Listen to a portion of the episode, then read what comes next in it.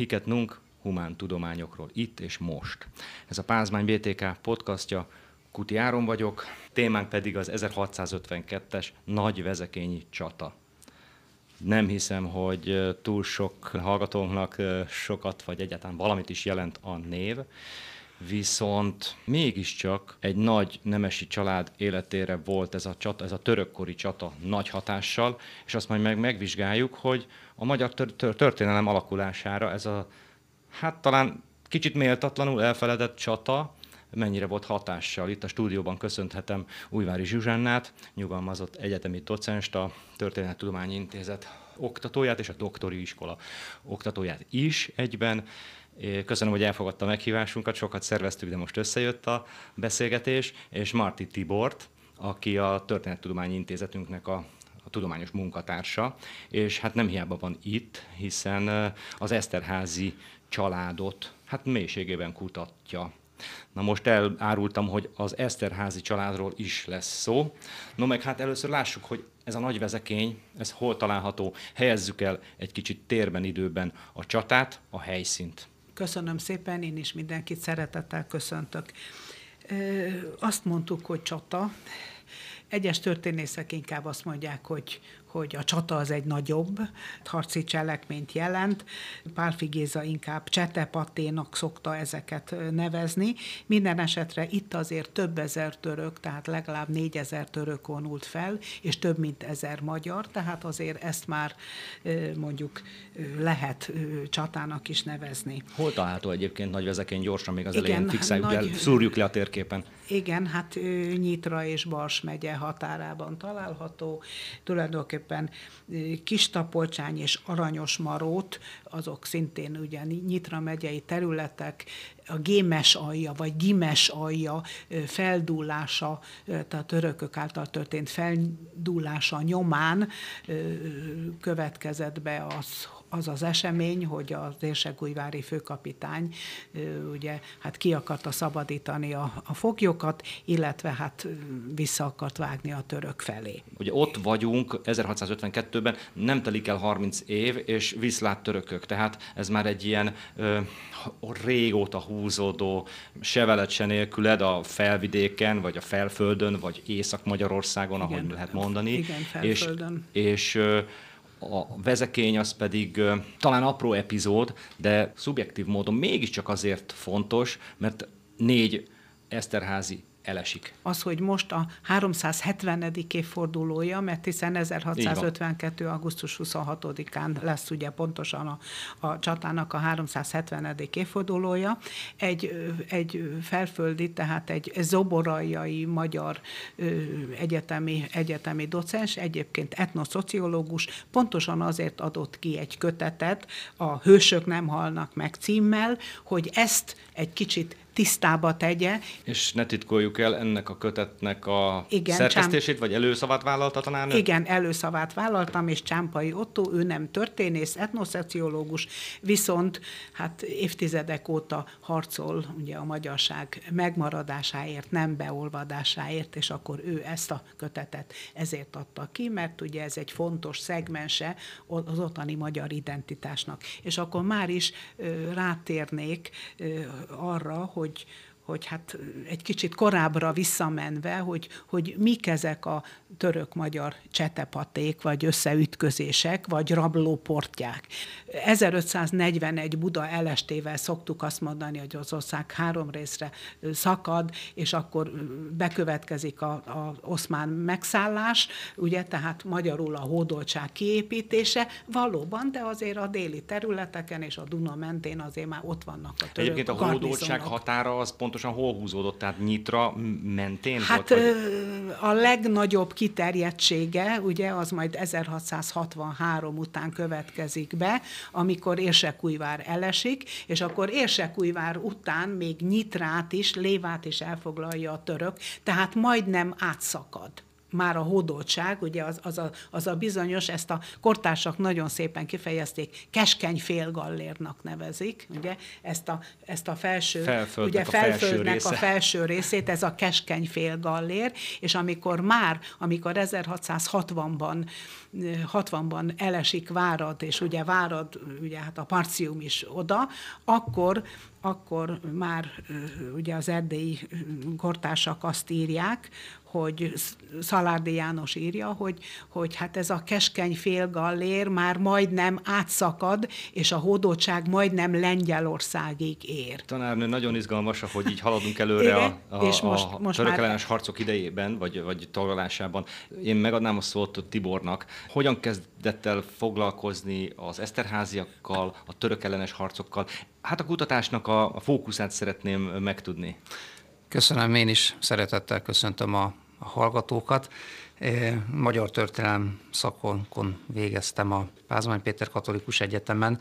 Harmadéves egyetemistaként eh, fordult tanárnőnek nagyon fontos szerepe volt ebben érdeklődésem a törökkor felé, és akkor hát ezt később ö, doktori iskolában folytattam, és Eszterházi László, tehát Eszterházi Miklós Nádor másodszülött fiának az életrajzáról írtam a diszertációmat, de, de hogy tulajdonképpen a történettudományi terület felé ö, mozdultam el, az egyébként markáns magyar irodalom, régi Magyarországi irodalom iránti érdeklődésem mellett, ebben, ebben fontos szerepe volt annak, hogy hungarika kutatással kezdtem el foglalkozni. Na, az micsoda? Tehát, tehát magyar vonatkozású külföldön található forrásoknak a feltárásával kezdtem el foglalkozni, még, még doktoriskolai hallgatóként. Ugye én félig katalán vagyok az édesapám révén, és, és a spanyol nyelvtudásokán kezdtem el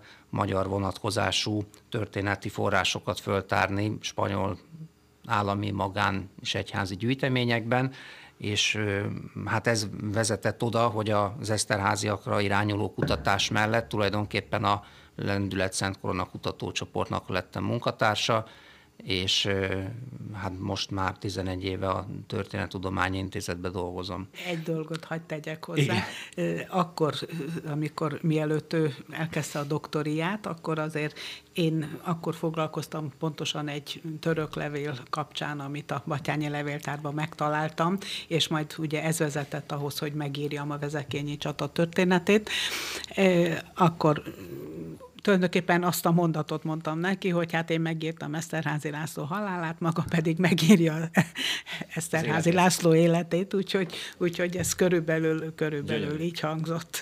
Az Eszterházi Miklós és Eszterházi Pál, ugye Eszterházi Miklós Nádor fia volt a 17. századi két Eszterházi családból származó Nádor, és Pálnak az idősebb egyik testvére volt Eszterházi László. Tehát a ö, Eszterházi Miklós Nádor ugye meghalt 1645-ben, ö, elsőszülött fia ö, István volt, aki hát még a Nádor életében meghalt, és a, a Nádor második házasságából Nyári Krisztinától született fiú volt, a legidősebb Első fiú. Eszterházi László. Az ő öccse volt Pál, illetve hát Eszterházi Marian, Ferenc, Anna Júlia ő idősebb a nővér, aki Nádasdi Ferencnek lett a felesége. Nézzük azt, hogy hogy kapcsolódik az Eszterházi család a vezekényi síkhoz. Ahogy tanárnő mondta, a Bars és Nyitra vármegyék határán található ez a település, és a, a ma Markú Béla szobrászművésznek egy szép bronzoroszlánya állít emléket a, a csatának. Nagyon érdekes, hogy ez a szobrászművész, a Markú Béla alkotta egyébként a parlament lépcsőjén található bronzoroszlánokat is. Ó.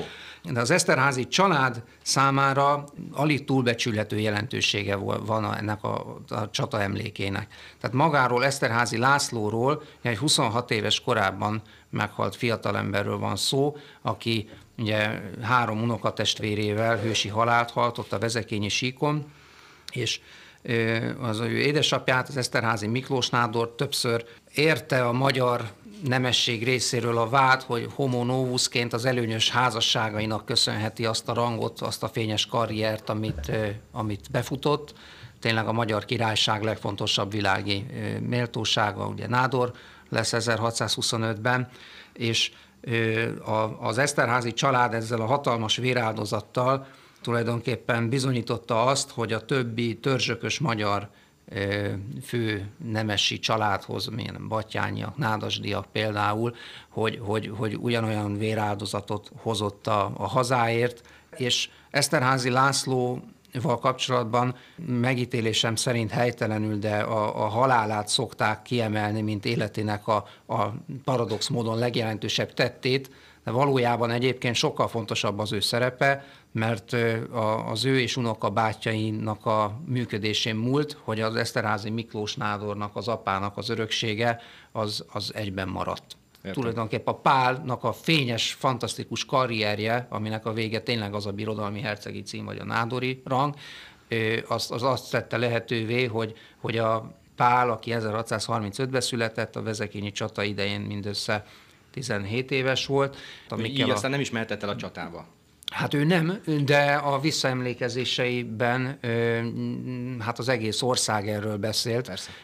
Tehát a visszaemlékezéseiben részletesen visszaemlékszik a, a csata történéseire. Uh-huh.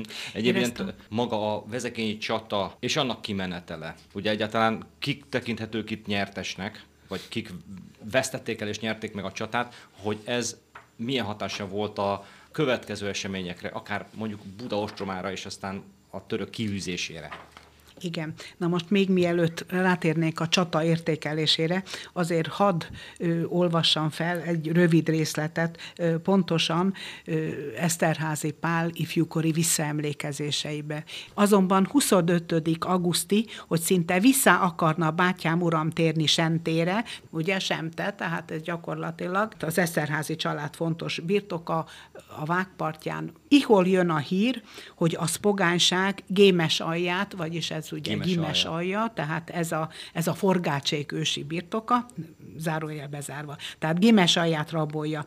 Kire nézve újobban kimenvén 26. auguszti Vezekény nevű falunál elejében áll a forgács uram az hadakkal, az gyalogság körül szekérből való sáncot csináltatván, ugye maga forgács, maga is beállott oda, gróf Pálfi Miklós urammal, Serényi Pál vicegenerális urammal együtt, bátyám uramat pedig jobb kéz felől széről állatta. Meglátván azért az ellenség az mieinket, ahonnét kétfelé választotta népét, s mivel az mieink igen idején kezdtek tarackal, ugye kisebb tábori ágyú, tarackal lőni, egyszer, mint az két szárnyának ment, nagyobb része pedig bátyám uram seregére, majd 2000-ig való török. Kikkel jól összelövöldözködvén, s alkalmas török is hulván le, végre az kevés magyarság megtojattatott, az, hol bátyám uram, azon zöldfikár nevű lovon ülvén, kit nékem ígért vala, együtt menvén Eszteráz János urammal, ez unokatestvére volt, s Marci névű inasával, s vagy húsz lovassal egy sáros pataknak szorítatott, az az ló megesvén véle, gyalog sokáig harcolt, s két törököt is vágott le.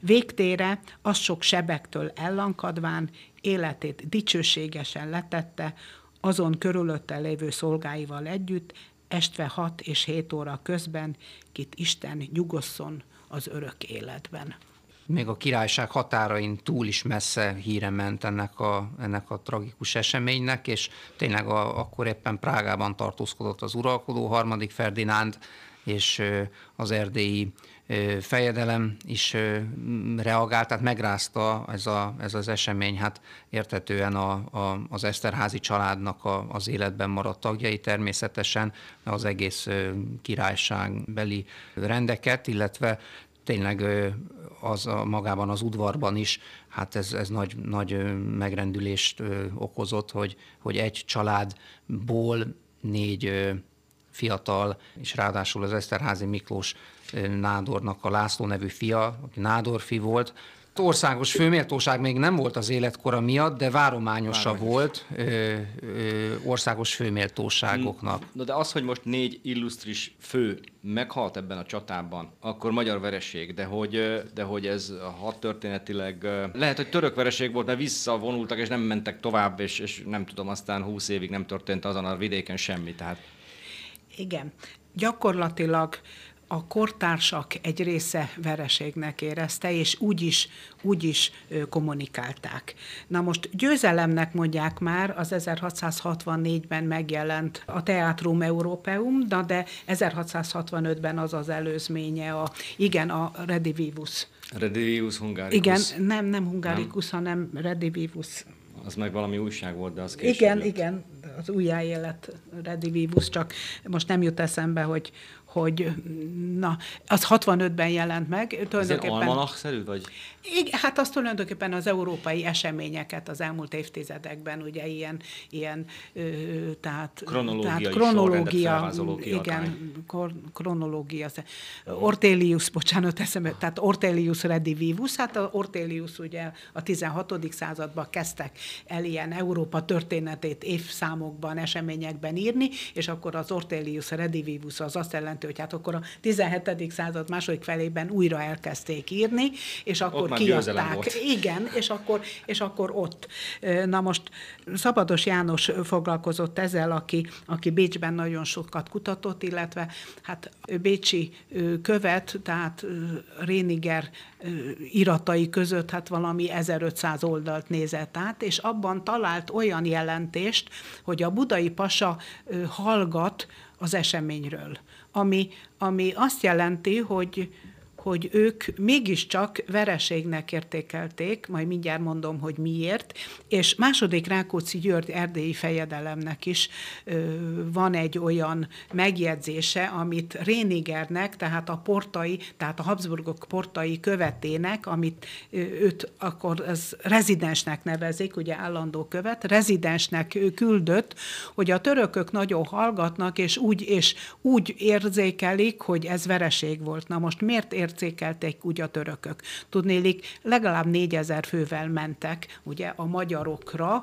akik körülbelül ugye ezer fő volt, most nem mondok pontos számokat, ugye, tehát az Érsekújvári főkapitány Forgács Ádám, és ott volt még, még Walter ezredes, a Érsekújvári németek ezredese vagy alezredese, hol egyszer így van, hol egyszer úgy van írva, tehát körülbelül ugye Hát négyszeres 1100 túlerőben akkor. 1100 ember, és ők szekértábort vontak, és ők vitték a tarackokat is. Háromszoros túlerőben. Hát mondjuk legalább háromszoros túlerő, és akkor ugye még ebben... mindig sokan vannak, ez olyan bosszantó, igen. nem? És akkor ezzel, ezzel, hát van emberanyaguk, hát micsoda ország, hát többszöröse a magyar királyságnak, míg Mohács előtt is, a Mohács előtt 300 ezer négyzetkilométer volt az integer magyar királyság, ezek pedig már másfél millió négyzetkilométert, és mire lehúnja szemét Szülejmán 1660, 1560-ban, akkor kérem szépen két és fél millió négyzetkilométer. Hát ekkora területből azért lehetett katonákat Igen. rekrutálni. Na most visszatérve Vezekényhez, és akkor, és akkor Eszterházi László is ment ugye 101 néhány szolgájával, még a másik Eszterháziak is, tehát akkor is maximum 1300 ember volt, de ők kint voltak a szekértáboron kívül, jobb szányról és bal szányról. Ugye a lovasoknak mindig az a feladatuk, hogy a gyalogosokat védjék, na de hát azok a szekértábor mögött voltak, és ahogy olvastam a visszaemlékezésben, a törökök ezt meglátták, ugye, és egy kicsit pillanatra visszahőköltek, mert ott tarackokkal meglövöldözték őket, vagyis táborúi ágyukkal, ott sokan elestek, és a maradék sereg ketté vált, és ráment ugye a fiatal, tehát a két jobb szányra és a bal szányra, és így eshetett el eshettek el ugye a- ezek a magyar lovasok. Tulajdonképpen nekik száz, hát a kortársak egy része Forgács Ádám cipőjébe teszi a, az, az egész, egészet, hogy, hogy hát ő a bűnbak, mert hogy, mert hogy nem védte meg, ugye, tehát nem csapott ki, hogy megvédje a lovasokat látván, hanem ott maradt ugye a szekértábor mögött. Sőt, az a török levél, tehát a Mustafa Bék, Esztergomi Bék 1563, 1000, bocsánat, 1653-ban ugye ír Batyányi Ádámnak még hozzá azon címen, hogy hát nagyságod nyilván haragszik rám, mert hogy tudja, tudta, hogy a veje, hogy hát a veje ott meghalt. És, és ezért ír egy kvázi tisztázandó, meg bocsánat, hát, bocsánatkérő levelet, amiben, amiben olyan van, hogy de valamíg ez világ fennáll, mindeneknek szép koronája fennáll. Tehát szép. egy, egy ilyen dicsőítő, tulajdonképpen keresztény frazeológiát használó szép levelet, amiben elismeri az Eszterházi László hősiességet, hogy nem futott el, hanem dicsőségesen megharcolt, sőt elkezd magyarázkodni, hogyha tudtuk volna, hogy ott van Eszterházi László, Jaj. aki igen, akkor nem mentünk volna rá, ugye, hát ez természetes, ugye, hogy, hogy magát mossa, mert hogy, mert hogy ő jó ember volt, tudnélik korábban az ő rabja volt, és tisztességesen bánt vele, tehát Mustafa Bég, ugye Eszterházi László, illetve hát a rokona Kéri János rabja volt, és, és Eszterházi László segíthette a, a rabságból való szabadulását, ezt nem tudjuk, csak sejtjük. Minden esetre azt írja, hogy tisztességesen bánt vele, meg a jobbágyokkal is tisztességesen bánt, ah. tehát kvázi emberi nagyságát is kiemeli. Persze beleteszi ugye azt a mondatot is, hogy, hogy Forgács Ádám bűne, mert hogy ő ugye nem ment a, a huszárok, tehát a lovasok segítségére. Na most ez az egyik. Csáki János szintén azt írja, Csáki László, hogy, hogy hát a kassai főbírónak, hogy hát jól megcsinálta ezt a, ezt a csatát, hogy az eszerháziak meghaltak, és ő a bűnös. Rákóczi György viszont menti, és a akkori füleki kapitány Veselényi Nádor, tehát Veselé, későbbi Nádor Veselényi Ferenc, akkor füleki kapitány is ír egyszerűen Forgács Ádámnak, hogy hát ugye ilyen a, ilyen a vitézi szerencse, hol fényesen, hol földben véresen. Jaj, ugye esik a ez... dolog, remekül, csodásan ír, ugye Veselényi Ferenc, ragyogó a, a stílusa, tulajdonképpen szebb, mint a Tehát későbbi látszik, titkáráé, hogy, ugye hogy mennyien értelmezték ezt a, az ütközetet, mert Igen. azért ez egy ilyen sok, egy tragédia Igen. lehetett. Na most még egy utolsó mondatot, Igen. hogy tehát a hat történészek úgy értékelik, hogy, a, hogy aki ott marad a csatatéren, és hát a magyar, elesett magyar vitézek meg voltak fosztva ruháiktól, sőt, Eszterházi Ferencnek a fejét is elvitték.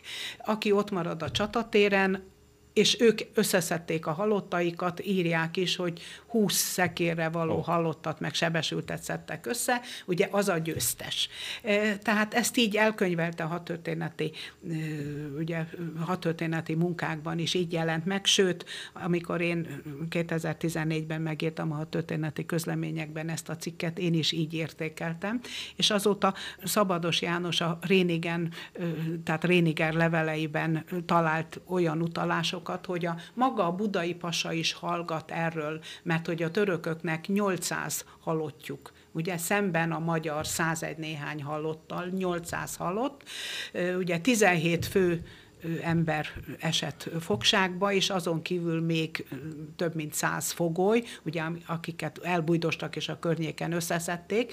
Tehát ekkora veszteség, ez, ez csak úgy következhetett be, hogy végül is ők veszítették el a csatát, és tehát itt, itt a magyarok arattak győzelmet. Az tény, hogy a szekértáborban levő sereg, tehát az érsekújvári sereg, Walter ezredesnek a csapata, tehát ők gyakorlatilag sértetlenek voltak, tehát ha így értékeljük, akkor viszont fényes győzelem volt. Illetve még egy, ami a győzelmet erősíti, pontosabban ö, egyáltalán a pozitív oldalra billenti az egésznek a mérlegét. Tudnélik, ö, azért ment el, tehát azért támadott a törökökre Forgács Ádám, ugye itt elhangzott, hogy a Gimes alját ugye végigpusztították, és Már több száz, volt, hogy- és több, hát több ezer marhát hajtottak el, de ami ennél sokkal fontosabb, hogy 257 keresztény rabot ejtettek, és ugye ezeket kezüket, lábukat összekötözve,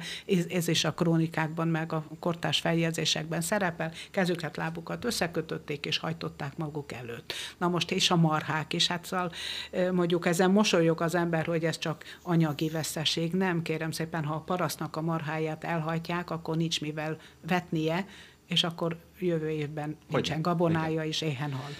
Visszatérve, tehát ezeket a foglyokat, 150 foglyot sikerült kiszabadítani, és a marháknak egy részét is. Ugye a térképen Nyitra megye, Bars megye Igen. környékén lépdelünk, Garammenti dombság, Gimesváralja, Zoboralja, tehát ezek egy, egy ilyen dimbes dombos szép vidék.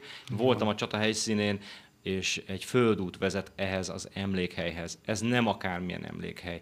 Ennek az elődjét már, eh, ahogy itt olvasom, Eszterházi Imre. Imre, Imre, gróf igen. nagyprépost 1734-ben Igen. Felállított egy emlékoszlopot. felállította egy Igen. ilyen márványoszlopot, amelynek nem, a... homokkő, hom- homokkőből Ho- készült, egy oszlopot? ilyen, igen, Igen. három élő gula alakú homokkőből Aha. készült emlékművet állított fel, ami aztán... van. omladozott. Ismerjük a feliratát, mert ezt a tudományos gyűjteményben a Döbrentei Gábor 1830 körül közölte. Igen. És tehát azt, azt látni kell, hogy, hogy nem csak közvetlenül az egész ország közvéleményét rázta meg a vezekényi csata, hanem utána nagyon tudatosan a, az Eszterházi család, hát tagjai... Ez, a- ez a tehát családi emlékezetnek a része. ez a családi emlékezet része, sőt, ennél nagyobb vagy több dologról is szó van, mert szerintem az Eszterháziak identitásának is egy olyan, olyan viszonyítási pontja lett vezekény, ami, ami a, a hazáért való életáldozat és a, a, a vérrel megharcolt főrendiségnek a, a, az eszméje, az, az náluk az em családban, emlékezetében ez ide megy vissza, és ennek számtalan ö, emlék, tehát Most a kultuszépítésnek voltak tárgyi emlékei, amik Ez- ezt kifejezik. Ezt a homokkő emlékművet több mint száz éve a magyar millennium idején hát teljesen újra értelmezték a, az Eszterháziak költségén és felkéréséből új emlékmű, a mai, ma látható ilyen emlékmű Igen, ez a elkészült ma- ezzel a igen. Tehát a bronzoroszlánnal. Markó Béla és, emlékmű, igen. és számomra egészen megdöbbentő egy, egy búzamező szélén, egy, egy földút végén, nagyjából a semmi közepén, egy liget határán egy ekkora nagy emlékművel találkozni. Ez tényleg így van, és érdemes talán kitágítani, hogy az Eszterházi családnak egy másik ágából, a galántai grófiából származott a felvidéki magyar politikus Eszterházi János, aki Nyitra újlakon született, nem, Nem túl távol messze, ugye? Nagyvezekénytől, és napjainkban ugye, hát nagy, nagyon fontos és, és örömteli az, hogy, hogy tulajdonképpen a Alsóbodokon ugye zarándok központot épített föl Ami Paulis szintén innen Boldizsár. mondjuk olyan 15 kilométer lehet, vagy Igen, igen. talán még annyi Tehát, sem. tehát az ott élő magyarságnak valóban a, a vezekényi hősök emléke, illetve hát Eszterházi János is az identitásuknak nagyon, meg történelmi emlékezetükben nagyon, nagyon fontos. Eszterházi János egyébként ír erről, vagy járt hatott ott? Nem, nem lehet, létezik erről feljegyzés? Vagy Érdekes kérdés, persze. Nem tartom kizártnak. Az biztos, hogy, hogy, hogy Eszterháziként, hogy ő a tanulmányai során, hogy, hogy ez, ez biztos vagyok benne, hogy ez magának érezte Tehát- és tudott róla. Igen, ez- biztos. Ez a családban, ez, ez, tehát az Eszterháziaknak a történelmi emlékezetében, akár csak a írónak, a Eszterházi Péternek a, a műveiben is elő előkerült. Tehát ez Igen? egy olyan motivum, ami, eh, ami végig kíséri a- az Eszterházi család eh, történelmi emlékezetét, és hát ezen túlmenően vezekény, az, az valóban szimbolizálja a, a hazáért való hősi halált. Még csak annyit, hogy ugye elhangzott, hogy hat vagy nyolc ugye Eszterházi vett részt. Valószínű, hogy, hogy azért a a nyolcról igaz, tehát talán a János nem biztos, de akik túlélték, tehát a négy Eszterházi halála mellett, akik túlélték, azok 1655-ben, ugye, tehát Eleonora királyné koronázás akkor mind aranysarkantyús vitézek lettek, talán nem véletlen. Ugye király koronázáskor, királyné koronázáskor az uralkodó ugye aranysarkantyú vitézekké szokta avatni az arra érdemeseket, és hát ezek ugye, tehát Zsigmondot is akkor, Jánost is akkor, akkor és Miklóst is akkor avatja aranysarkantyús vitézé. Ez nem a nagy Eszterházi Miklós, hanem a, hanem a testvérének a fia. Tehát ezek mind unoka testvérek. Ugye most kiemeltünk a történelemből, a török ellenes harcokból egy talán apró epizódot, de mégis aki, mint Tibor, erre teszi fel a tudományos tevékenységének hát több évét, miért tartja fontosnak, hogy ezt ennyire kidolgozza a Eszterháziak családját ilyen mélységben megmutassa? Én olyan vagyok, aki egyszer valamibe belekezd, azt nem szereti félbehagyni. Nem tagadom, hogy nagyon jelentős kihívások elé állított, hogy PhD diszertáció megírására adtam a fejemet. Hiszen, Egyébként annak pontosan mi a címe? Tehát ez az Eszterházi, Gróf Eszterházi László fejezetek egy főúri család történetéből. És ez ebben a dolgozatban az Eszterházi Miklós Nádor halálát követő éveket vizsgáltam. Elsősorban a László gróf élettére, élettörténetére vonatkozó adatokat próbáltam összegyűjteni, és neki közvetlenül utóda, tehát nem született gyermeke a, a házasságából, ugye Batyányi Ádám Eleonóra nevű lányát vette el feleségül, de ennek ellenére a, mindaz, ami később ahhoz vezetett, hogy az Eszterházi Pál az Eszterházi hitbizományt megalkothatta, vagy létrehozhatta, ahhoz, ahhoz a, a kor kifejezését használva, tehát az atyafiaknak a nagyon összehangolt és nagyon tudatos a nádor végakaratát minden pontban következetesen végigvívő magatartása ott volt. Az őszintességhez hozzátartozik, hogy én nem írnám meg még egyszer ezt a dolgozatot, mert tényleg rendkívül, rendkívül összetett módszertanilag, tehát tényleg német-latin nyelvű forrásoknak a módszeres, következetes feltárását igényli, nem csak az Eszterházi család levéltárát, hanem megyei és külföldi, tehát az osztrák állami levéltár, illetve ugye Pozsonyi Nemzeti Levéltárnak számos számos forrását igényli az, hogy az embernek legyen egy komplex képe a korszakról. Én megkaptam annak idején kritikaként, hogy egy 26 éves korában meghalt személynek az életrajzát a korszak forrás adottságaival miért vágtam bele ebbe. A tanulás vágya volt a személyes motiváció. Szerettem volna sokat tanulni, és amikor belevágtam, nem tudtam megítélni és felmérni, hogy, hogy tulajdonképp mennyit is fogok ezzel tanulni, valójában ez az út vezetett ahhoz, hogy, hogy tényleg kiváló kollégákat ismerhettem meg. Mindenkinek más útja van ezen a pályán. Törtódba is bekerült. És bátorítja ifjú felnövekvő történész nemzedéket? Arra hogy... bátorítom őket, hogy legyenek nyitottak, keressék föl azokat a határon túli területeket, amik, amik elválaszthatatlan részét képezik a történelmünknek és, azokat és a levéltárakat. Azokat a levéltárokat is és soha ne veszítsék el a kedvüket, és maradjanak mindig nyitottak a tanulásra. Ezt, ezt erre bíztatok mindenkit. Ezek szerint vannak még felfedezhető, felfedezendő kincsek, vagy források, amelyekhez nem nyújt még magyar kéz? Hogyne, vannak forrásokat. Érten nem csak elolvasni kell, mert ugye az egy dolog, hogy latinul is, németül is, ugye hát idegen érteni. nyelveken.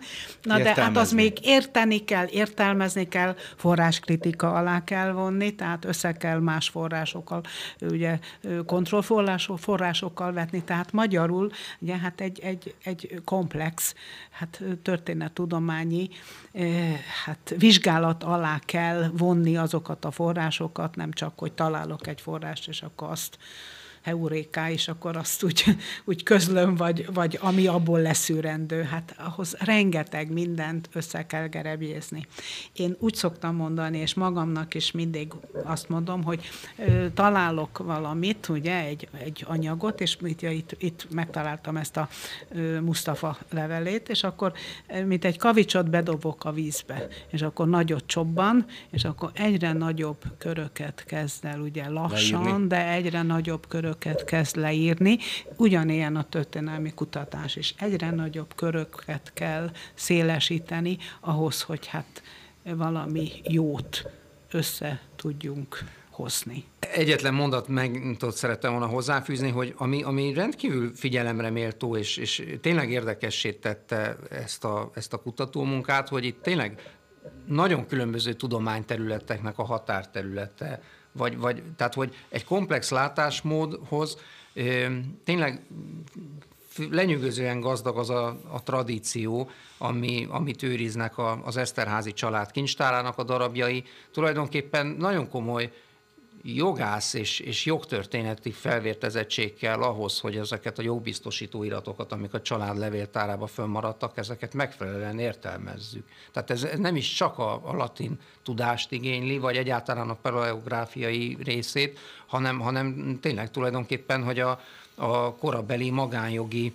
ö, ö, fogalmakat ö, hogyan használták mondjuk a káptalanoknak a, a jegyzőkönyveibe, és az Eszterházi család történetében ebben az időszakban ugye az is izgalmas, hogy ugye 1645-ben a, a Linci béke megkötésekor ugye a, a Regéci vár és birtok az, az ugye Rákóciakhoz kerül, hogy, hogy, hogy tulajdonképpen megismétlődik bizonyos szempontból az, hogy munkát sért Eszterházi Miklós, ugye Fraknó, és, és a kismartoni uradalmat zálogbirtokként megkapja, és igazából mm, köz- és magánjogi és, és a család jelentősége miatt köztörténeti vonatkozása is vannak ennek a történetnek, úgyhogy tényleg az, az egy nagyon gazdagító tapasztalat volt, hogy, hogy, hogy művészettörténészek, hadtörténészek, irodalomtörténészek, Kovács Sándor Ivánnak a, a, a tanítványai, és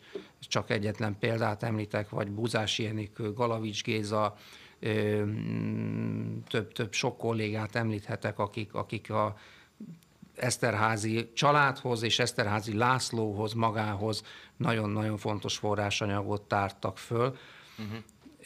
Egy ember nem is biztos, hogy, hogy, hogy át tudja látni teljesen. Tehát ez ebbe hallgatóként bele csöppenni kihívást rejtett.